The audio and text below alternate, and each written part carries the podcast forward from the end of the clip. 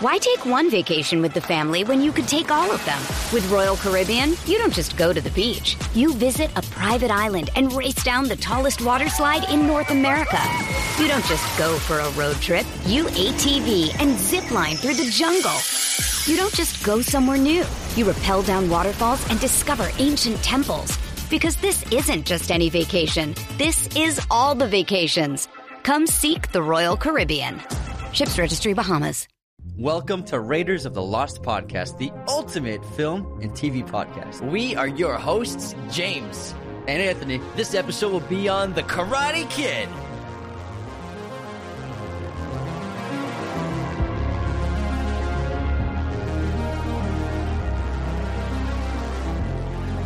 Hello, movie friends. Welcome back to the show. James and I are very excited to talk about one of our childhood favorites, a VHS that we wore out as kids, The Karate Kid. This came out in 1984, directed by John G. Avildsen, written by Robert Mark Kamen. Rotten Tomatoes, this is an 89% critic score, 82% audience score. IMDb has The Karate Kid listed at a 7.3 review. That's low. Budget, I mean, it's a yeah, I, I, an '80s coming of age movie at the same time as Karate, so I, that's pretty accurate, aptly rated, I think. Aptly rated. Aptly nice. rated. vocab Great word. vocab word. You've been studying. You sound smart. I have been doing my wordly wise. I got my word. He's got flashcards. I found my word aptly. I, I found my, how to use it in a sentence. I've been learning English on Duolingo. uh, budget of eight million dollars. This film was a massive commercial success, grossing 180 million dollars box office globally. Oscar nomination as well for Pat Morita.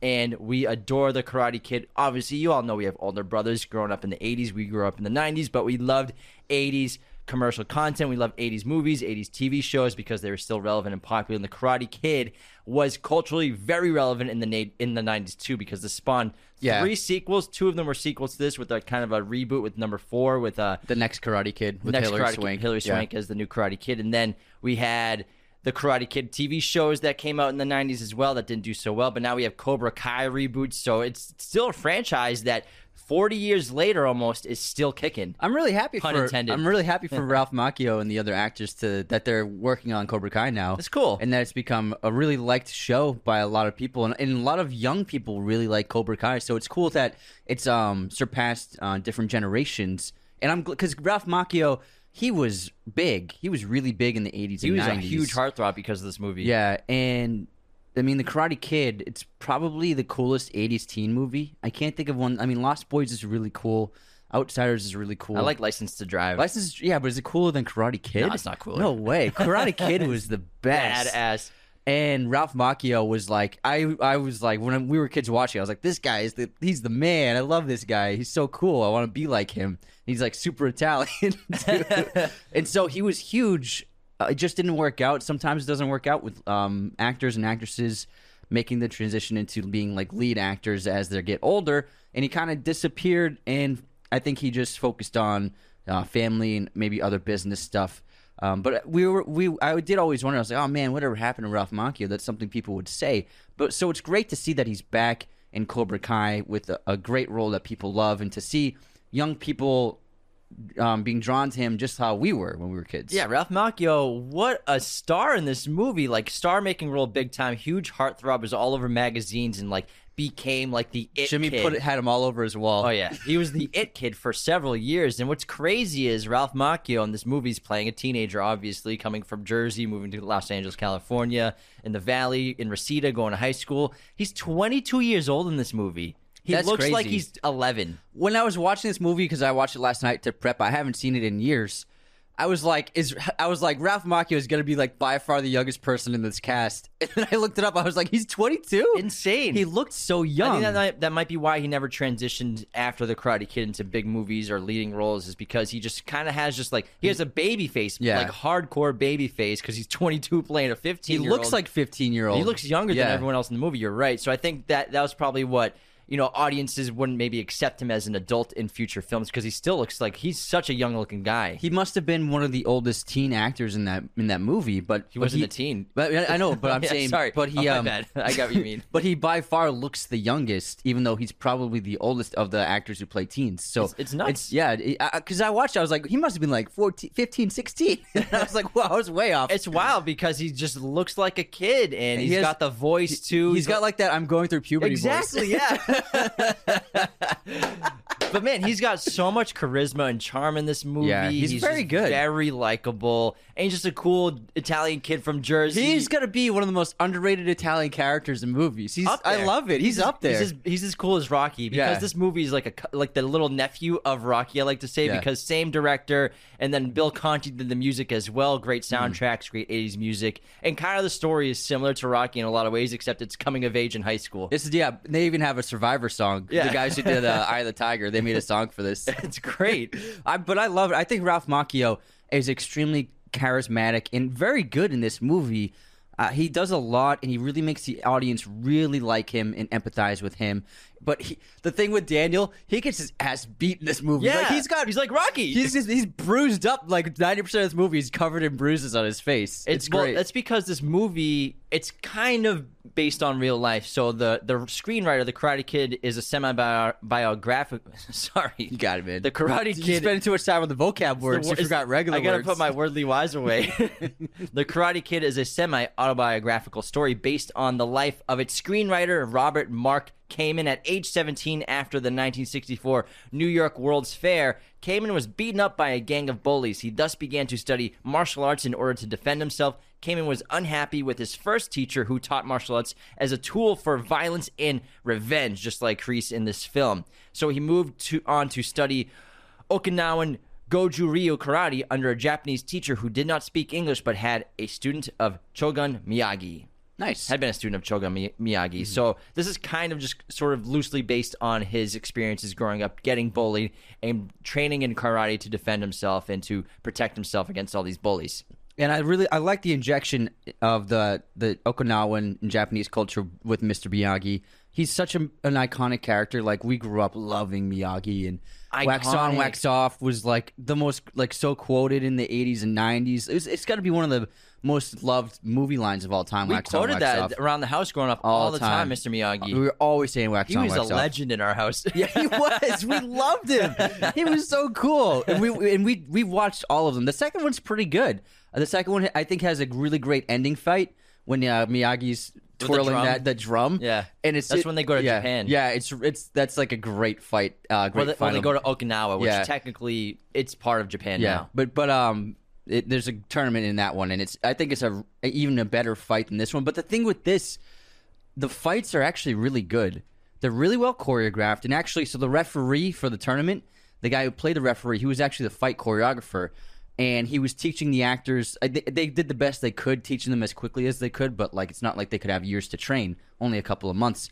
And so he was teaching them for the fight choreography, very intense and advanced um, moves but it was very dangerous for the actors to be doing. So that the producers were like, "Why don't you just be the referee so you can stay near them?" So they had him cast as a referee so that he could stay close to the actors while they were doing these intense advanced moves, so that nobody could actually get hurt. Which was actually really smart to have the the stunt choreography safety guy be right next to the actors on screen. Yeah, I like the fight choreography a lot in this movie because it seems authentic and, and really it seems realistic. Yeah. I've seen a few episodes of Cobra Kai. It's a really cool show, but the the karate is like so fantastical in a lot of ways. It's Uh-huh. pretty cool. I get it. It's a modern audience. They want to see some crazy stuff going on. You know that kind of like Kill Bill esque. You know, we have these crazy kung fu martial arts moves that are, these kids are doing on each other, which is awesome. You know, it's a different world. You got to have that. But in the '80s, it just seemed this seemed like more authentic, more realistic to have. Just more of like a. It's, it felt more like what Refined. happens in a Yeah. dojo, more Yeah. authentic, more like kind of a street fight at the same time. yeah. Less well, less controlled and less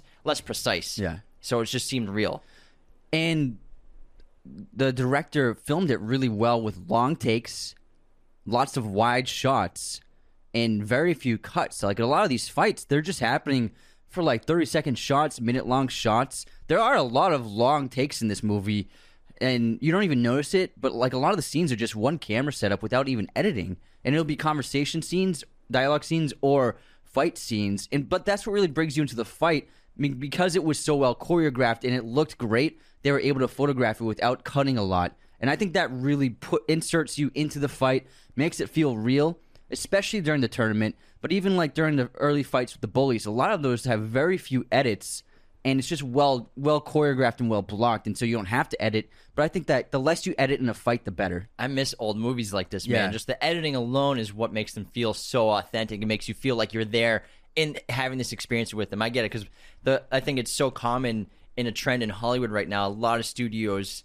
they're quick cuts, very fast cuts, lots of edits, lots of camera shots, lots of setups, lots of back and forth going between. As soon as you hear dialogue from somebody, you're cutting to a close up of them. But Yeah. I like more patient filmmaking, slower. Let's just feel like we're there in the moment with them. And this, like I said, this movie and this franchise is still relevant with the Cobra Kai TV show. Again, five movies, three of them sequels, one remake with the Jackie Chan and uh, Jaden Smith. We had two TV shows, video games, and there's also supposedly a Broadway show coming for Karate Kid. Oh wow, wow, damn, what a big property! I think it got slowed down because of COVID because it went into development right before COVID hit in 2020. And the Karate Kid actually had somewhat of an issue with its title going into production because DC Comics has a character called Karate Kid. The filmmakers No way. received special permission from DC Comics in 1984 to use the title for the first film and subsequent sequels. So that's really cool that DC did let them do that. Thanks for doing that, DC. But directing wise, I love this movie. It's Yeah. it's so well made. The opening is amazing. It's literally like three minutes of just wide shots. You don't see any characters. All you hear is Daniel and his mom talking, and they're traveling from Jersey to Los Angeles. We I- feel like any other director would have constantly gotten lots of shots of them in the car traveling. Yeah. It's just wide shots of them slowly driving down the street in Jersey, traveling across the country, pushing the car to get it to start out outside that hotel in the desert in the middle of like New Mexico, and then arriving in Los Angeles. then we finally see Daniel. We finally see his mother, but that's like three, four minutes later, and we, all we hear is their voices and great music. I think that's so such an amazing opening. I used to get, I always always get so excited when we put the movie on and in the that opening title montage was happening because I was like, all right, here we go, it's about to start. It used to really get me excited, and then the music. This music track is great. The '80s b- bangers are so good. You got like "Cruel Summer." You got "You're the Best." by, Around. by Joe Esposito, which is also in Rocky. Oh my god! Just that that album, the the albums, the song track selections are just spot on. The Survivor song is great. I thi- I love like these eighty pulpy, like bombastic pop culture pop hits, and they're, they're so much fun to listen to. "Cruel Summer" by the Bananarama is such a great song, and it works so well in the sequence they have them. And, and what's really cool is like the songs they'll play for like the entire scene. of, Yeah. like during that like soccer tryouts, and he gets into the fight with um Johnny's friend, and he walks away. But it, but it even starts with him like talking to Allie before that. It's like a five minute scene.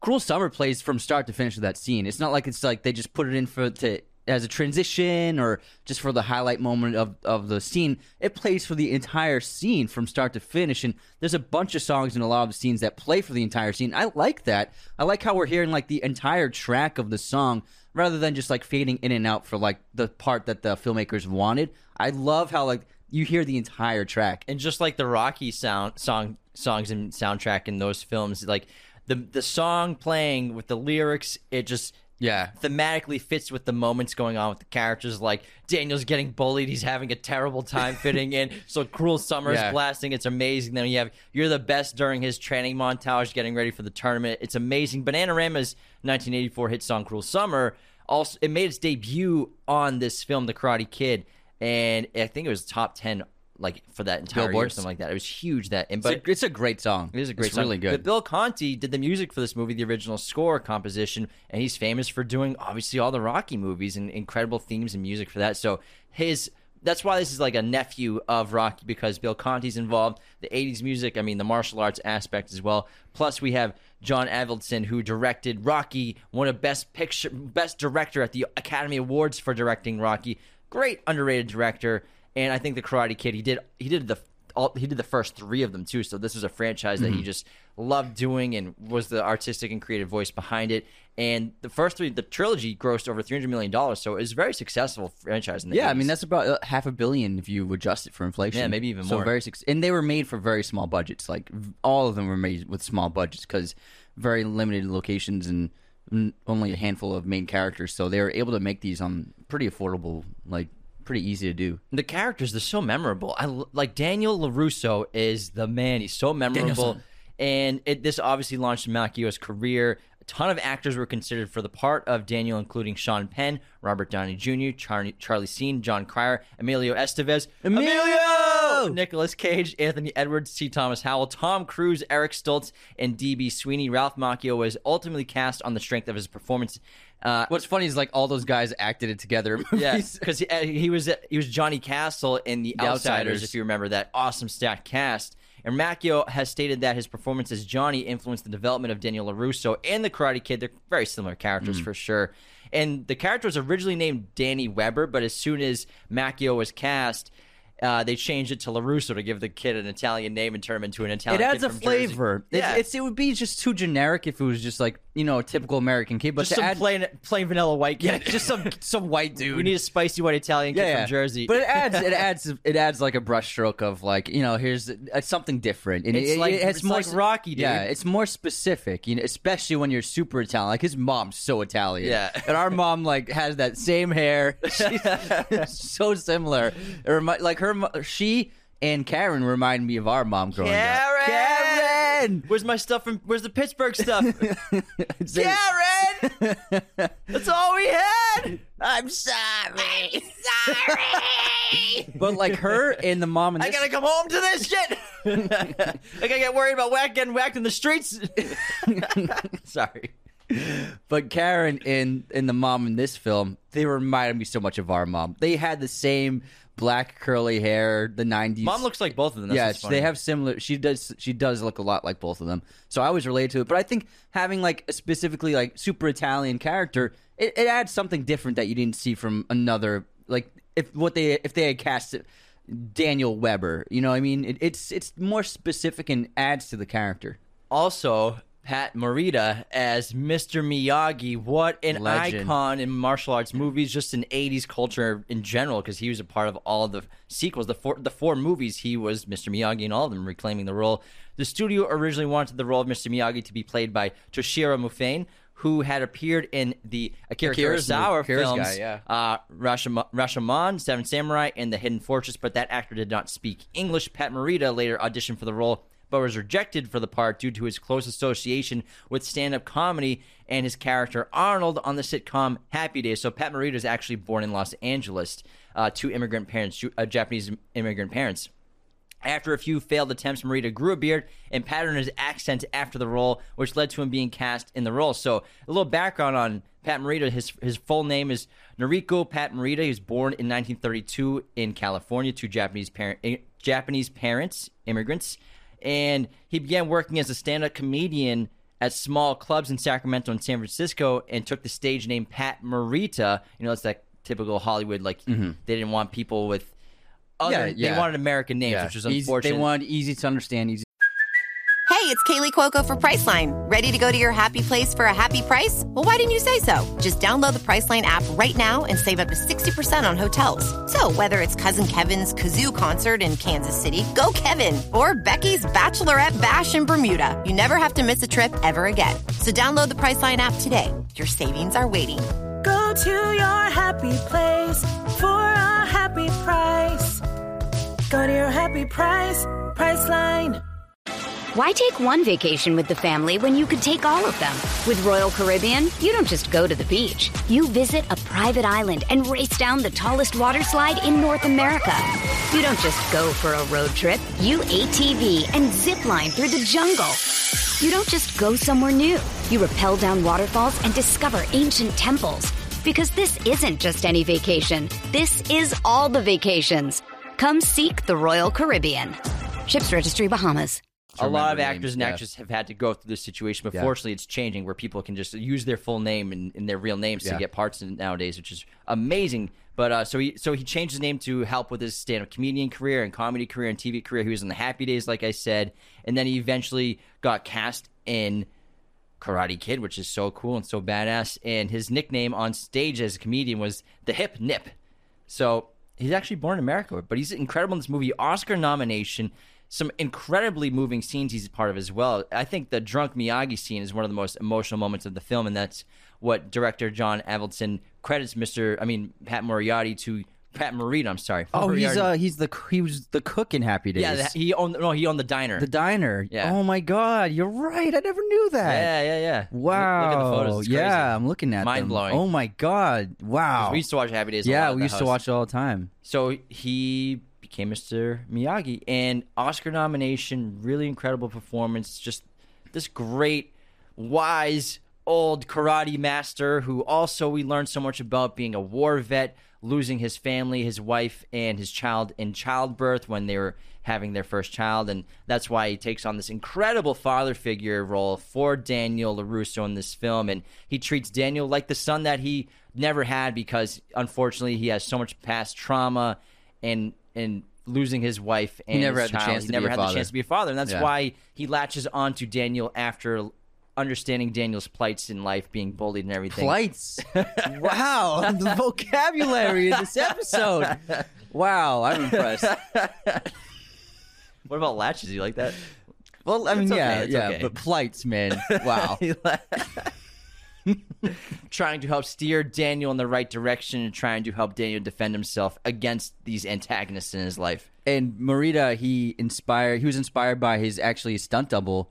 He based his accent and mannerisms on the. It was a samurai. It was a karate master who was playing his stunt double and always there on set. So he in that guy, I believe, was from Japan. So I think he saw the strength of this guy's personality and was like, "This would be really great on screen," is my guess. And so I think that the his accent is great.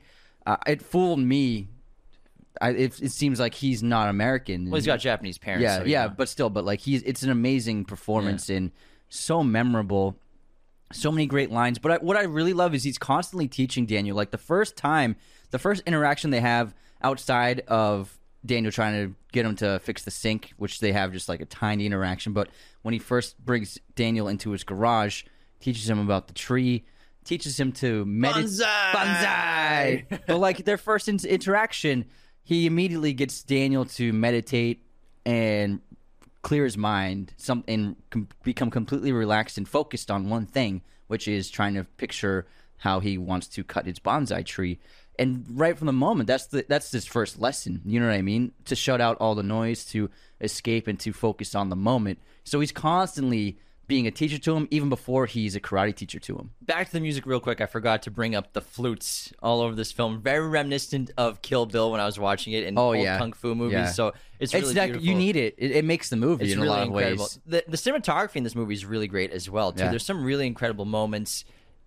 I love him standing on the ocean on the boat. Yeah, what a besides besides shot. the uh the the fight scenes, the long takes, but yeah, on the ocean during his training montage Yeah. is really beautiful when he's standing on Miyagi with the sunset behind the him. silhouettes. Yeah. So, some great cinematography in this film as well, and it looks great. It's really film. well photographed, and I, I really, and I really like the visuals because it's they clearly didn't have that much money, but they still did the best they could and did a phenomenal job making it visually interesting for the audience. And so basically, the plot of the film we all know Karate Kid is about uh, uh, Daniel LaRusso with his mother moved to Los Angeles because she got a new job. It's there. so L.A. It's very as, as someone who lives in LA. It's authentic as hell. I was like, I'm like, because I never really, we didn't know what LA looked like These as small kids. apartments with the Yeah. pools and everything. Yeah, when you- we used to live in one yeah. of those complexes. Yeah, like uh, because when you're a kid, not in, growing up in the West Coast, you imagine LA is just the beaches and palm trees. But like the apartment they're living in, their parking spot in like those those dri- little covered driveways with the shelves on the walls and a dumpster the- right there. Yeah, in the the apartment complex with the pool and all the like,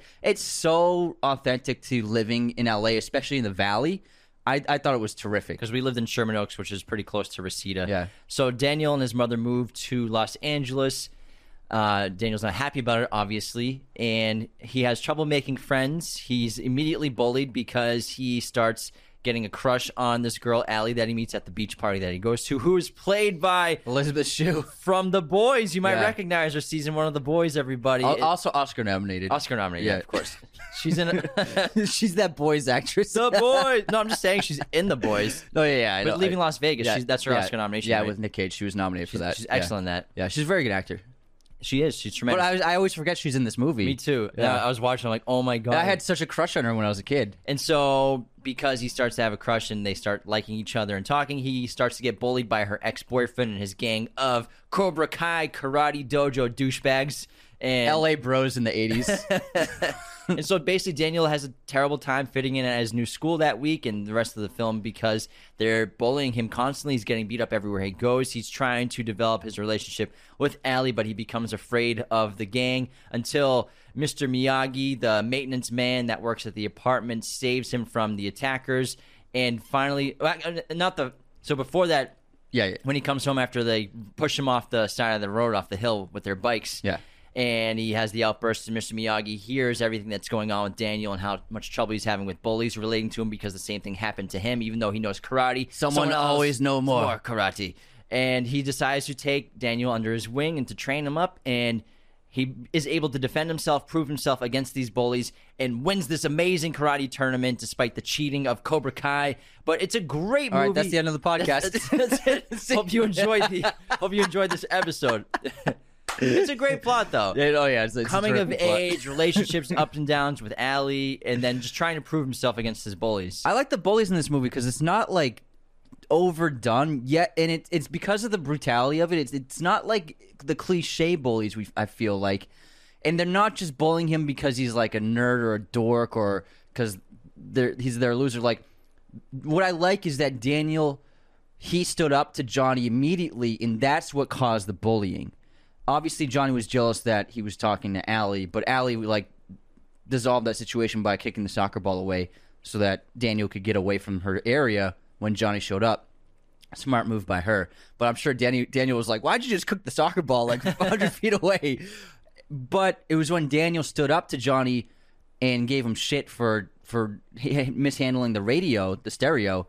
That's what started the bullying. And then their fight, their altercation. I like how Daniel stood up for her and for himself against this guy that probably nobody wants to stand up against that's what caused the that was the catalyst for the bullying. Because so many times the bullying isn't really done for any reason in movies and it's like just someone's picking on someone they, of the can. lead character. yeah because the lead character of the movie. And it, yes he's the lead character of this movie but he he actually helps create the bullying situation. So the character when they're driving the conflict and help create the conflict that's actually great for the story like it's not just happening for no reason it's because daniel stood up to him Yeah, I'm never a huge fan when it's just like the lead character of the movie is going to school and they just start getting bullied because Yeah. the camera's on them. You know, it is, Yeah. it's plot. You Yeah. know, you got to do what you got to do. But you're right; they authentically created him being the catalyst for the reason why he's getting bullied exactly by Johnny. i and think his it's gang. i think it's really well done and there's there's a couple great philosophies in this film. I mean, I mean the comparisons between the Cobra Kai dojo and Mr. Miyagi's dojo, which is just him in his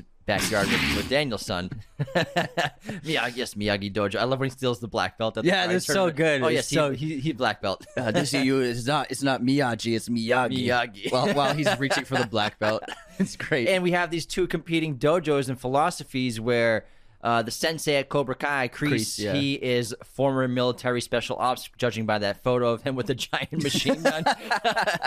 and he's Rambo. he's a karate sensei, but he's teaching his students the exact opposite of the main philosophy of karate, where he's using karate as an offensive weapon to vanquish your enemies, Attack and without attack mercy. without mercy, and to hurt people, and to never feel weakness or be weak. Whereas karate, as Mr. Miyagi explains to Danielson, is, is supposed to be for defense and it's supposed to be a last resort. And the reason why you learned karate and the reason why you, you learn martial arts in general is so that you don't ever have to fight. and if That's- you and if you do, you can get out of the situation. yeah. Most people Yeah. that are in martial arts, they're like the nicest people you ever meet. They're not training just to like be. Not I want to go fight, fight. people Yeah. in public. Most people who train martial arts are training so that they don't ever have to fight, so that they know how to handle situations to avoid conflict. Obviously, you have some you know rotten apples that are learning new moves to beat people up, but most people that train boxing, karate, MMA, whatever it is, they're learning how to defend themselves and how to get out of situations rather than be in situations. You probably it's more dangerous to encounter like a a, a roided up, juiced up gym bro than an Like you actual have a few times. than a martial artist. like those are the guys that are gonna want to start a fight with you because they can't control themselves. Exactly. That's something that martial arts teaches you: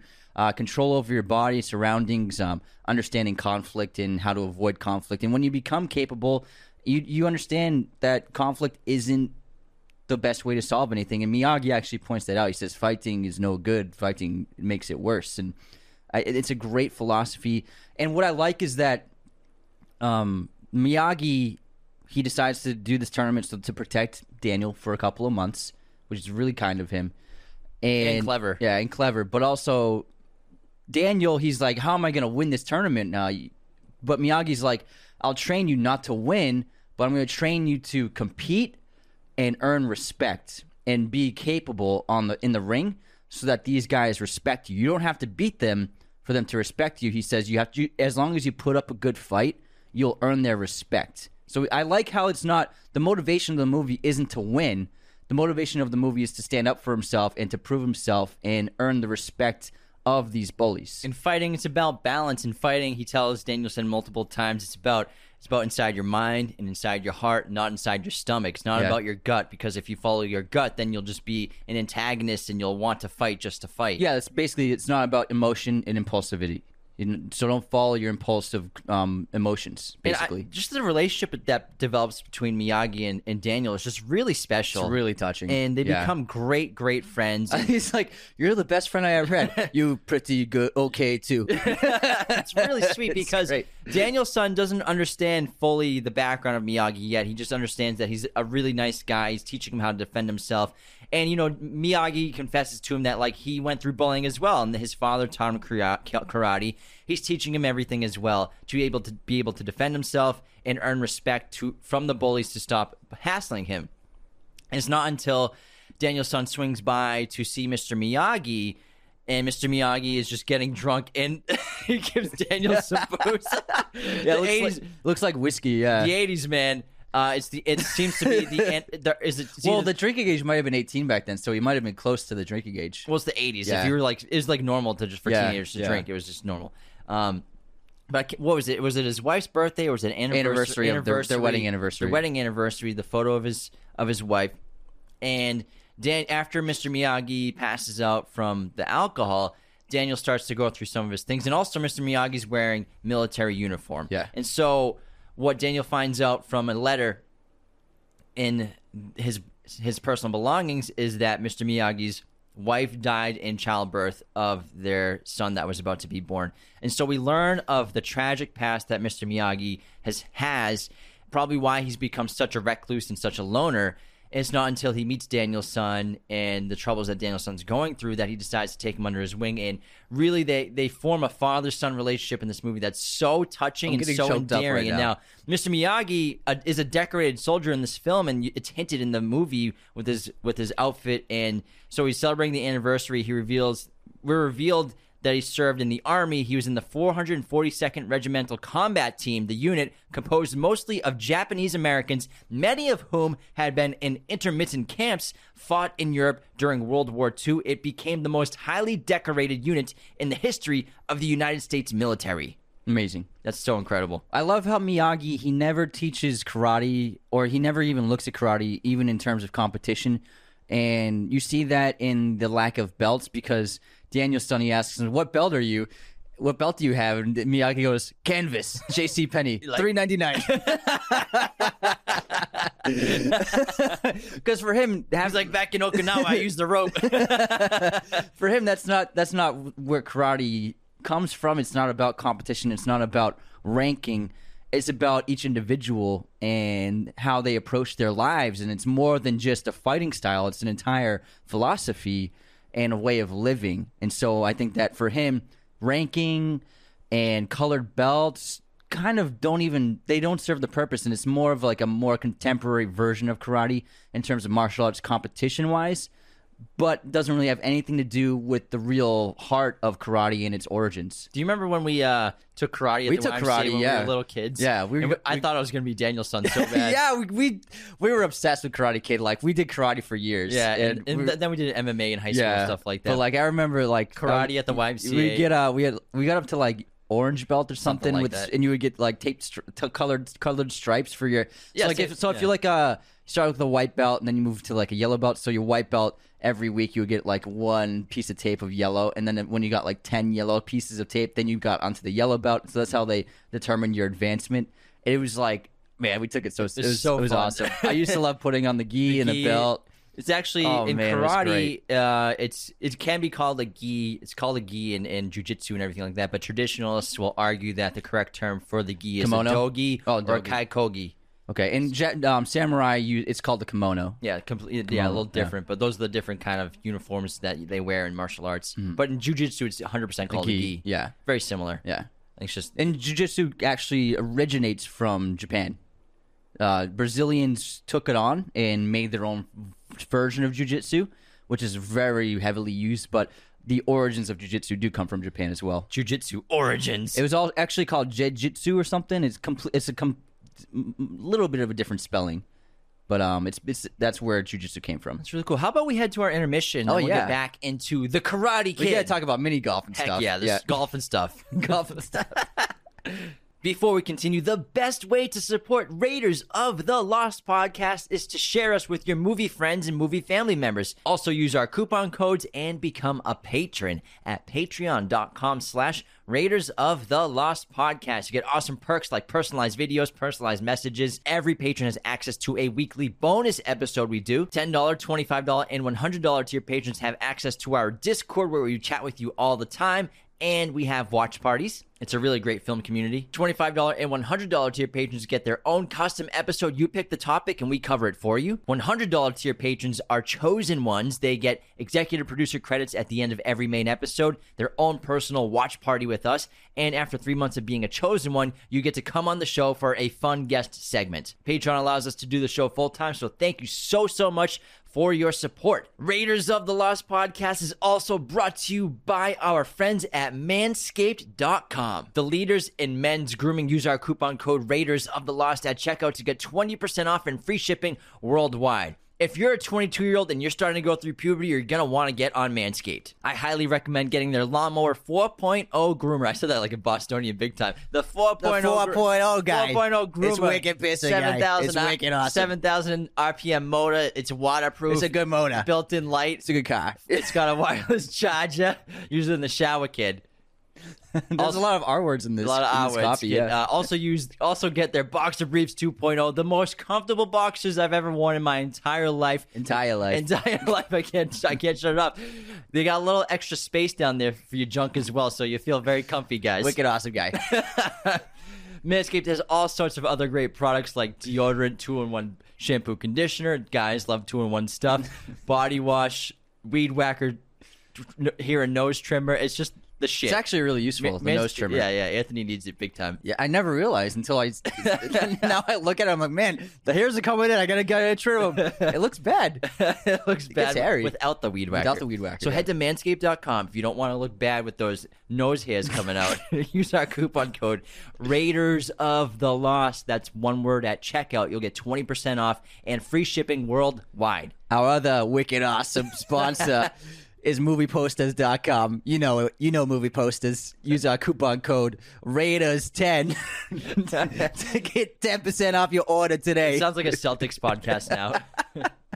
They have a gigantic selection of pretty much every movie and TV show imaginable in their huge poster library, as well as all sorts of options like framing, backlighting. So, whatever your poster needs are, movieposters.com has you covered. We have a ton of their amazing posters. They decorate our set, they decorate our bedrooms and home. I love them. There's no better place to go for all of your poster needs. So, again, head on over to movieposters.com, guy. Yeah, kid. And use our promo, promo code Raiders10 to get 10% off your order today. All right, let's head into our intermission, Anthony. All right, no more Boston accents. Once, you- yeah, if we Once do it too long, it, it- yeah, it, it sticks to you. Let's do the movie quote competition first. You ready? Ready? All my all my life I wanted to be famous. I knew I was made for better things. I had a calling. I just didn't know what it is. Wasn't singing. I can't fucking act. Kind of running out of choices really, aren't we? Huh. It's a good quote. Can you say it again? All my life I wanted to be famous. I knew I was made for better things. I had a calling. I just didn't know what it is. Wasn't singing. I can't fucking act. Kind of running out of choices really, aren't we? It's Tommy Shelby. No. Damn it. He's been on that show. It's um Legend. no. Right actor. Bronson. Yeah. Brunson. Tom Hardy. Good accent. Thanks. Good job. All right, here's my quote. My top schools where I want to apply are Oxford and Sorbonne. My safety's Harvard. Oh, what is this crap? I feel like I've watched this recently too. My safety's Harvard.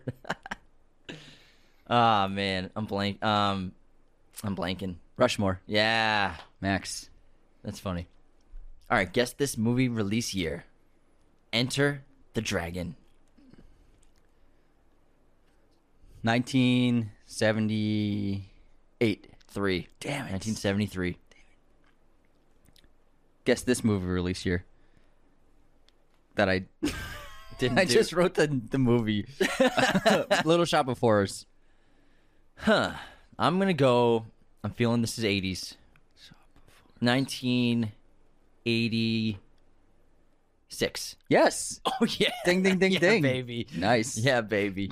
Yeah, baby. Yeah, baby. Austin Powers over here. Movie pop quiz time. What is the highest grossing boxing mo- boxing movie of all time? All time. It's a good question. I'm gonna go with highest grossing Rocky three. Nope. Um, what about Rocky Balboa? Nope. I don't know. Rocky 4. Rocky, really? Yeah. Highest grossing. 127 mil. Wow. No wonder why they made a fifth one. This is actually the list from 1 to 10. Rocky 4, Rocky 3, Rocky, Creed Oh, it's 2, close. Creed, Million Dollar Baby, The Fighter, Real Steel, Rocky 2, and Rocky Balboa. the Rockies are really the only box office hits for boxing movies. The other, they, they all usually do okay, but like, I mean, the ni- the Fighter was 93 mil. Oh, okay. Million Dollar Baby's 100 mil. Real Steel is 85. yeah, it's robots. Cinderella Man, 61. Ali, 58. Southpaw made 52. Yeah, those aren't very Hurricane made 50 mil. nice. Yeah, it's crazy when you look at the list how many boxing movies there are. Oh, Raging yeah. Bull grossed 23 million. It's the best one. Oh, hands down. I thought Rocky three was the best, uh, most successful, but yeah, Rocky four. Wow. America versus Russia, baby. Yeah, Against Soviet Union. Yeah, it, it had a great trailer too. It's yeah, I guess that was the most like new new villain. Dolph looked Cold like War. Yeah, cold. Yeah, the training montage, just seeing him in a beard in, in the in the snow. It was different, you know. It was, I think that people might have been attracted to like how different it looked. Yeah, it's so different. it's basically the same fucking thing. it's just with snow. okay, here's my quiz question: How many Wes Anderson movies has Bill Murray acted in? He hasn't been in all of them, but he's been in I think everything since Rushmore. So I'm gonna say how many fucking movies? He's made like ten movies. Because he's not in Bottle Rocket, obviously. So one, two, three, four, five, six, seven, eight, Nine. nine. Ah, he must did make ten, he did make ten movies, right? Wes. Wes has made ten, but Yeah. Bill's been in nine of them. Yeah, everything except for Bottle Rocket. I just got how many Yeah. movies he made wrong. Yeah. But you were right, where uh, he's been um, in everything after that. So that was actually the correct approach. You were on the right track. You just fucked it up. Basically, you're an idiot. I really liked your approach to sucking. All right, who we got for haters this week, except for you? we just recorded last night, so I don't have any haters left. well, we have a great five star review that I would love to share with everybody. Let's hear it. It is from Oh, you know, I have I have some. Do your do the review first, though. this is from Jay Roman. Wait, no, I already did him before. Well, I might as well say it again. Jay Roman, 1090. High quality library of episodes. Found these guys on TikTok. I really enjoyed the variety of episodes. Thanks, so pal. much. Thanks, pal.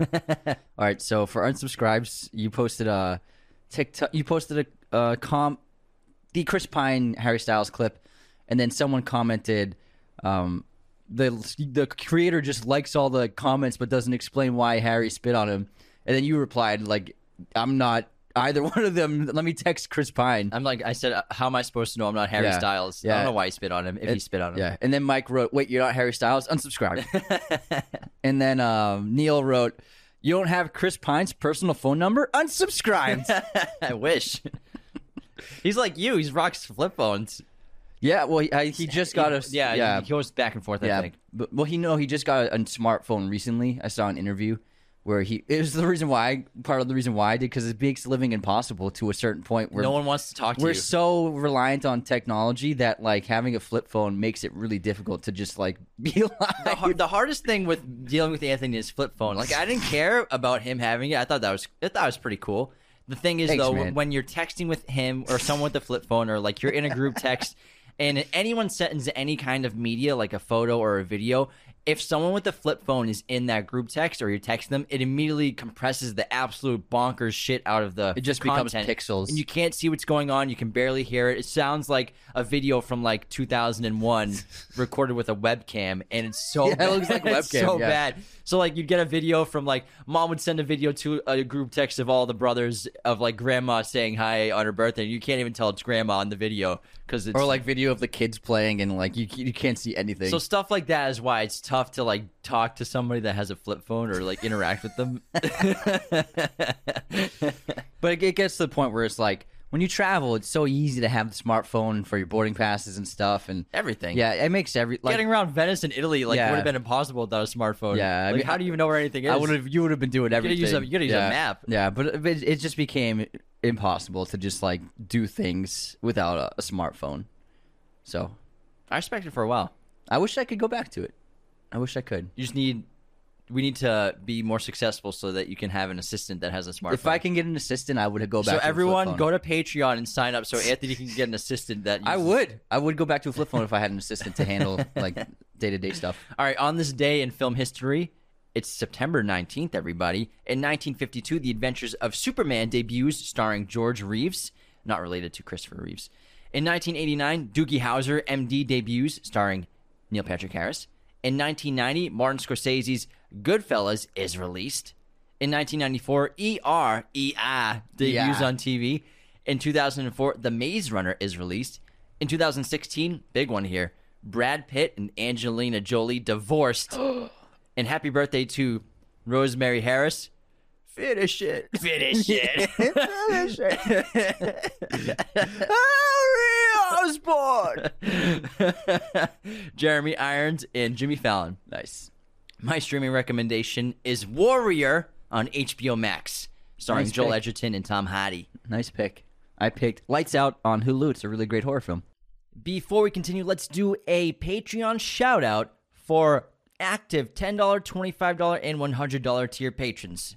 Dawson Jolkir, Justin, Michael Caranja, Caitlin Signorelli, Luke Rankin, Jacob Kosler, Dennis, Jorge, Caleb McFalls, Dennis, Workus Circus, Sal Guanera, Lauren Smertz, Grayson Younts, Tanner Teagarden, Barrett Compton, Andy Walker, TJ Rollins, Nick Sheridan, Christian Carter, Sarai Rogers, Derek Noonan, Brooke Shanks, Brittany Underwood, Jeremy Slattery, Jeremy Benavidez, Cody Moen, Michael Kelly, Josh Coburn, Joe Lopez, Rachel Von Den Heuvel, Don Payne, Miranda Hutley, Isis Gomez, Derek Guy Perkins, Olivia Pacini, Megan Costa, Joanna Tranina, Michael Castellaricios, Anthony Lampares, Matthew Fires, Spencer Pike, John Agras, Gabriel Townsend, Odin Childs, Evan Smith, Casey McWheels, Kevin Mangle, Amanda Hatfield, Adam Beardsley, Anthony DeMeo, Andrew Hagan, Becca Keene, Janice, Angel Godoy, Sean Jones, Benjamin Cook,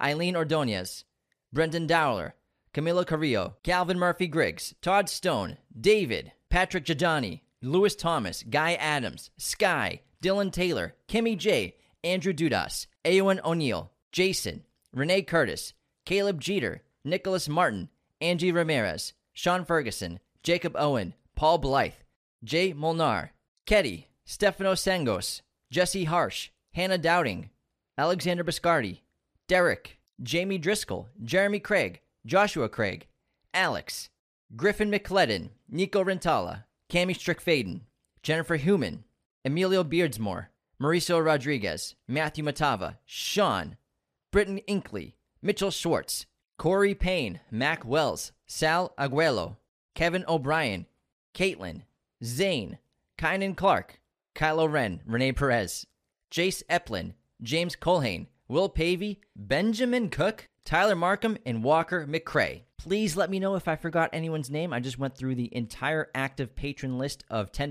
$25, and $100 tier patrons. Thank you so much for the support, everybody. You're the reason why this show is alive and still going. So thank you. We are so grateful for your support. Now let's get back into the Karate Kid. And I think this movie has great antagonists. Obviously, we have Johnny, played by, what's his name? William Zabka? Is that his name? Correct. And Zabka. it's so cool. Like we said, he's reclaimed the role in Cobra Kai, and he's like the leader of that show. And Ralph Macchio came in for the second season, I believe, for that. I think to, so, yeah. To reprise his role as Daniel LaRusso. But Johnny's a great antagonist because I think Mr. Miyagi really understands what Johnny is and what his gang of Cobra Kai douchebags are. Is they're a product of a bad sensei, and he explains to Daniel-san that there are no bad karate students. There are only bad teachers, only bad senseis, and they we learn real quick when we go to the dojo that Kreese, the sensei at Cobra Kai, is a villainous character. I'm sure he's very similar to the character he was in Karate Kid in Cobra Kai, the TV show. He's the same kind of guy in the other films as well, and he has the showdowns. So obviously, with, he fights Mr. Miyagi at one point, right? In the I, second I one. think in the second or Yeah. third one he fights Miyagi. And he's just a, he's a bad guy. He's training these kids to be violent. He's training them to, like we said, fight without mercy, show no weak weakness, attack first. He's using karate as a weapon when it should just be a tool of defense and a tool of bringing balance to your life. And you realize that these kids, these young kids, have been completely corrupted by this sensei and how bad of a guy he is and how powerful he is. He he clearly abuses them inside the dojo Yeah. as well. He has his own rules. He treats it like like it's a war zone, and he wears his he wears his gi and his karate outfit everywhere, like acting like a tough guy, wanting to fight anybody. He wants to fight Mr. Miyagi there as well. He threatens Mr. Miyagi at his ojo dojo when it's like six on one.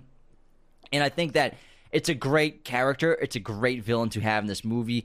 And we learn that it's not the kid's fault, really. It's not Johnny's fault. It's not his friend's fault. Like when the kid is is forced to take out Daniel-san's leg in the in the tournament in the semifinals, he apologizes to Daniel immediately. Says sorry. He says he didn't want to do it. He didn't mean to do it. It's because they're so corrupted by this guy. They live in fear of Yeah. their sensei. in a lot of ways, Johnny and the gang, they're not the actual villains of the movie. It's Kreese. Like you said, they've been corrupted by him. And Miyagi says, teacher, teacher, um, student do what teachers say. And so they're, they live in fear and in fierce loyalty to Kreese. And the first hint you get at that is when they're the Halloween party and they chase Daniel-san down. And it's a great scene. It's really, it's like, I remember being a kid, like, oh my God, don't catch him, don't catch him, don't catch him. And then they catch him. It's a huge. It's a great sequence where he Yeah. shows up in the shower. The curtain. shower costume's great. Gets the Yeah. water revenge on Johnny, Yeah. who's who's rolling a J. Yeah, it's it's. I love that whole sequence and the- great costume. It's awesome. I'll It's- go if you can make me invisible. If Invisible. invisible, will you go? and the kids corner him and they they put him up against this fence and they all just beat the crap out of him. But then Johnny wants to keep taking it further, and then there's one of the guys that says Johnny has had enough. He can barely stand, and he's fighting with Johnny to stop him. But uh, Johnny is completely corrupted by Kreese of this mentality of attack, attack, attack, no mercy, no mercy. And you can see that even amongst this group of the students of the sensei, Kreese, they, there's a couple that clearly are uncomfortable with going this far. And then you see that again in the final tournament, not with just that kid, but also Johnny. When when Sensei Kreese tells him to go after go after the leg, Johnny does, and he feels really guilty about it. And also Johnny's look at the way Johnny looks at Kreese during the tournament of first of all when the other student attacks Daniel in in the um, illegal way to damage his leg, and then also Damage. Good good vocab word. Just busting your chops. consider them not busted. that was a perfect word. It was a perfectly apt word to use. so he damaged his leg, and then but the way sounds like like an electronics. it doesn't. I'm just kidding. so with the damaged leg um and just the way johnny's looking at the sensei sensei is like with horror and then when sensei Kreese tells johnny to go after the leg again and he's got so much reluctance and hesitation on his face. And then johnny at the end when daniel wins he wants to hand him the trophy. You know what i mean? And so, in a lot of ways, Kreese is the villain, and these kids are just they're waywardly being kind of influenced by him in a lot of negative ways. Absolutely, 100% agree. Because you can tell at some point, you know, they have they're still good dudes at somewhere deep down inside. Like, but like we said, they've just been completely corrupted by Kreese and his negative mentality and his his toxic traits as a, a horrible sensei, just training these kids to just be violent as hell. In a lot of ways, the teacher is a, is a father figure to a young kid. Absolutely. Yeah, I mean, especially uh, teachers of anything, any yeah. kind of teacher, whether it's a teacher or a coach or a sensei. Yeah. Huge influence Teachers are on yeah, young minds. Teachers can be very impressionable on kids. And it's a great ending. The whole tournament sequence is epic. This I is love it. A great third act to the movie because the film is it's slow paced in a very effective way of the training montages which we'll get to in a little bit. Oh, yeah. the patient filmmaking the development of the relationship between miyagi and daniel the relationship between daniel and his mother as well as daniel and ali and daniel and the bullies and how it's progressing throughout the film. And then the third act it's finally here. The tournament is here. Daniel's been afraid of it pretty much the whole time. The last thing that mr miyagi teaches him is how to strike. Finally he's learning how to fight. So now he can learn how to defend himself, not just defend himself, but be offensive in a fight as well. And the tournament's awesome because Daniel gets there. He's never fought in a tournament before. He's been learning karate out of a book, a couple classes at what the YMCA he said like us that he took. That's about it. And he doesn't know the rules. And He- Miyagi. no, before. No, but he's not. He's never fought in I know, a tournament. yeah, yeah, yeah, He's yeah. been training with Mr. It's kind of like old boys. Like I know, I know, I know. But you just said he's only learned from a book. I'm just like, no, I'm- well, up to that point. Yeah, yeah. And with Mr. Miyagi, you're right. what I mean is he's never one on one fought somebody Competed. in a tur- tournament Yeah. before.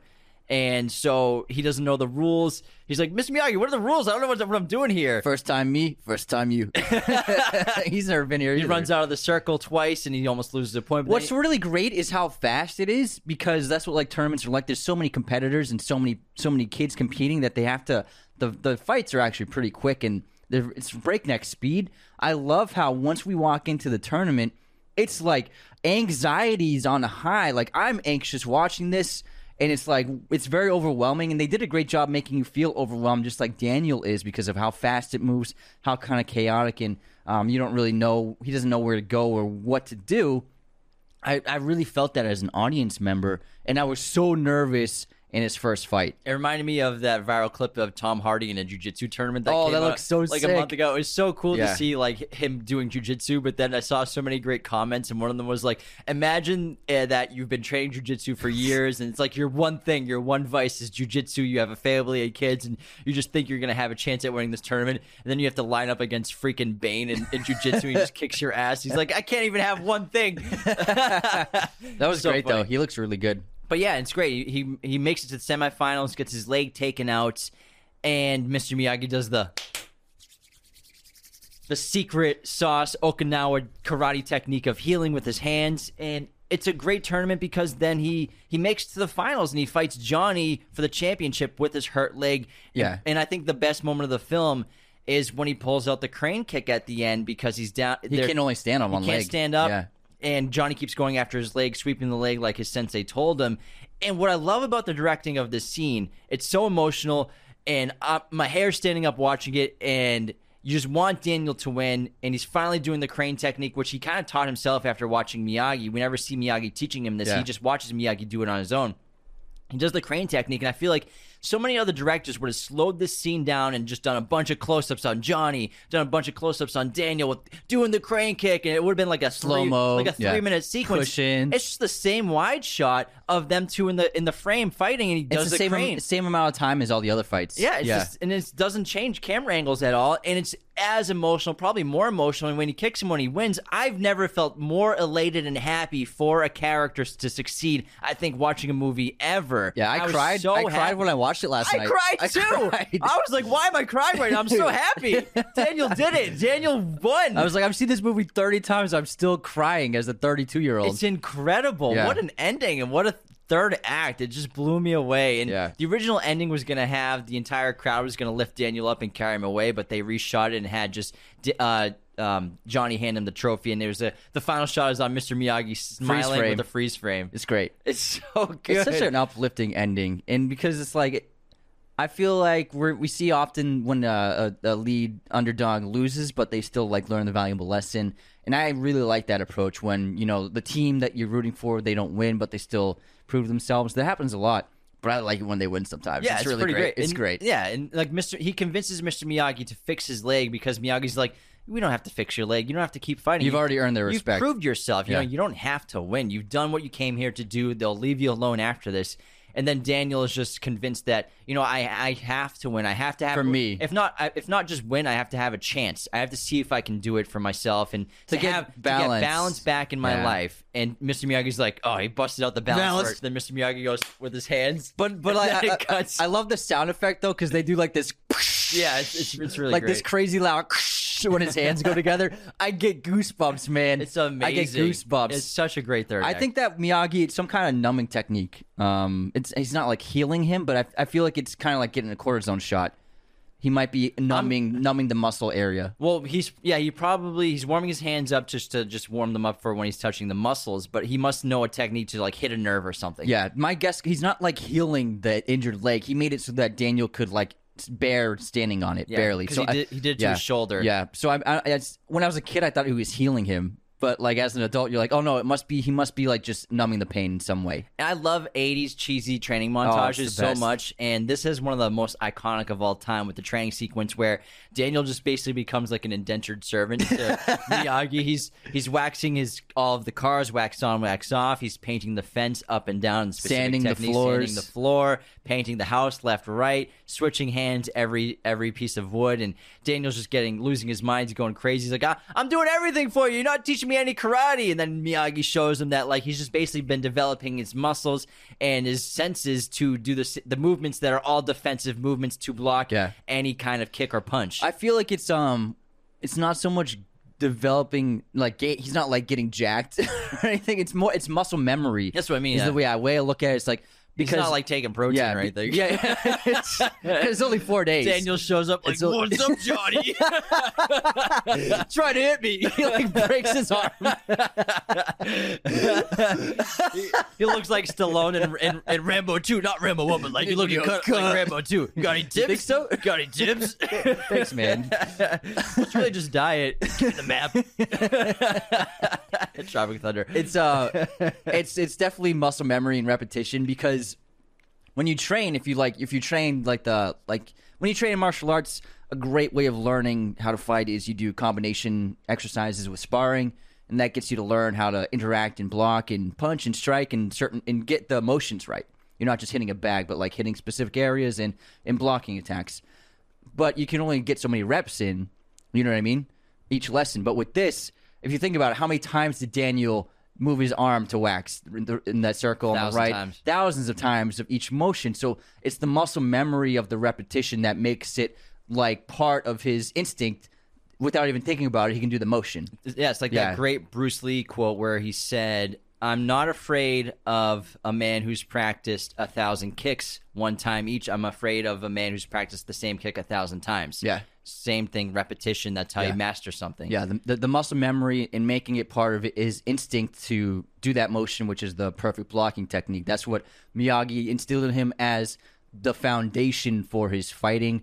And then after that, I let I, it's the approach. It's first defense, then balance, and then you can learn striking and offense. And then we learn while watching the fights in the tournament, the defense is his greatest um, asset as a fighter. And that's what he explains to him in the first round. He's like, use your defense and the offense will come. Defend first. Yeah. That's what you're what I've been training you to do is to defend yourself. That's the point of karate. Yeah. Is self defense. I think wax on, wax off might be the was the most quoted line in our household growing up. It has. It definitely was. Whenever someone was cleaning something or like it was a chore they were doing, we'd walk by them, wax on, Wax on, wax off. wax on, wax off, All the time. Daniel-san, wax on, wax off, All Like, the time. all over the place. Like Yeah. Ninja Turtles and Karate Kid referenced constantly in the house. I love it. Yeah, it was. It was great. and But- there's great relationships in this movie too. I mean, yeah, Al- with him and Allie, it's, Allie it's is great up, and down. and yeah. Allie, you know, she doesn't just like succumb to anything that Daniel wants or says, and she defends herself against Johnny and against Daniel-san's actions because she's been let down by Daniel-san multiple times in this film, and but they do rekindle their relationship at the golf and stuff, which is super fun. But it's a really cute relationship how it grows. But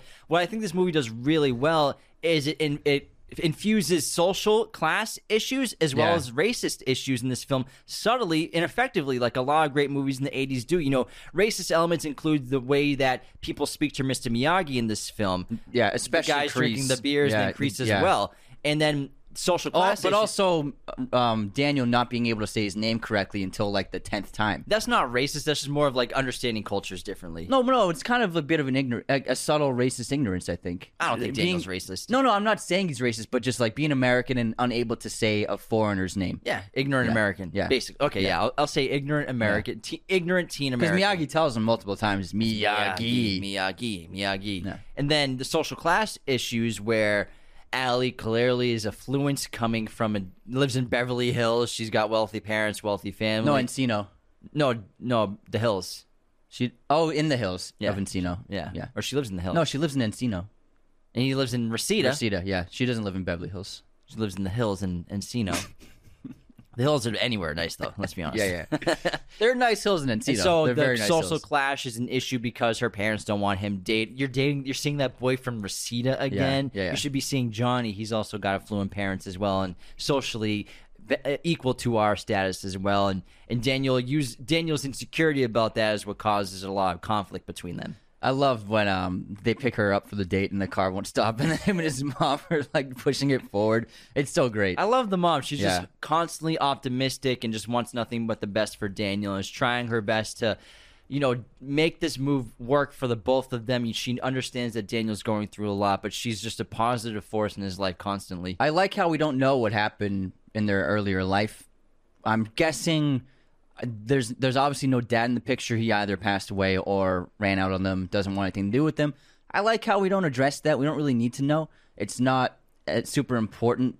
We understand that Daniel's fish out of water, and he's very unhappy when he gets here at first, and that's all we need to know. I like how we don't kind of obsess over his past and like what happened to his dad. Why isn't he in the picture? I, I like that. And be, it's not really necessary. This movie's super funny. There's a lot of great lines. Mr. Miyagi has some great lines as well. Daniel's Mm-hmm. son, but I, I love when Mr. Miyagi like pushes Daniel off the boat into the water. He's Yeah. just like, ah, ha, ha, Daniel-san. Ah. It's such so it's so hilarious and I my I love- fav- yeah, probably my favorite line is uh, when they make the deal and uh, Miyagi he's like this is the deal it's a sacred deal uh, student teacher and then they and then Daniel holds out his hand to handshake and then Miyagi puts a sponge in his hand. Now wash car. That's so funny. I love Daniel's bike in this movie because all Johnny and his buds they they're just like wealthy kids in the valley and they have motorcycles and dirt bikes and shit. And then Daniel has this great metal bicycle with the padding on the handlebar. Oh, yeah, yeah, Remember yeah. the padding on the handlebars yeah. of bikes? That oh, I missed that. man. velcroed on yeah Dude, I remember I missed those so much. You you were like the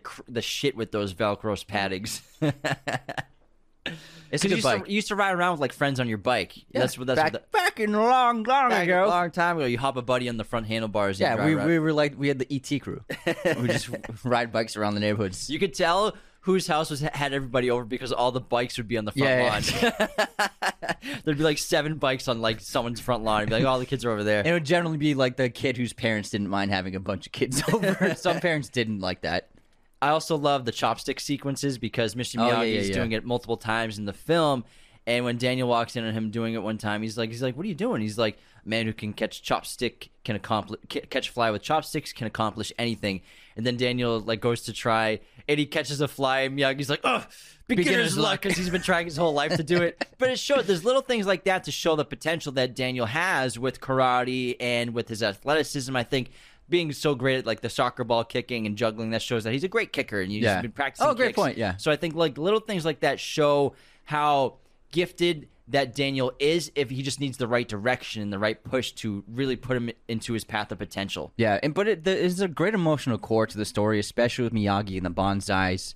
Uh, the bonsai trees, their first like in real interaction from person like human interaction, where he teaches them about bonsai and how to cut them and how to meditate and focus on the task at hand and to shut out everything else. And then the connection of the bonsai of Miyagi's wife stitched that bonsai emblem on the back of the gi. And so it's super emotional when he gives that to Daniel for his birthday to wear for the tournament.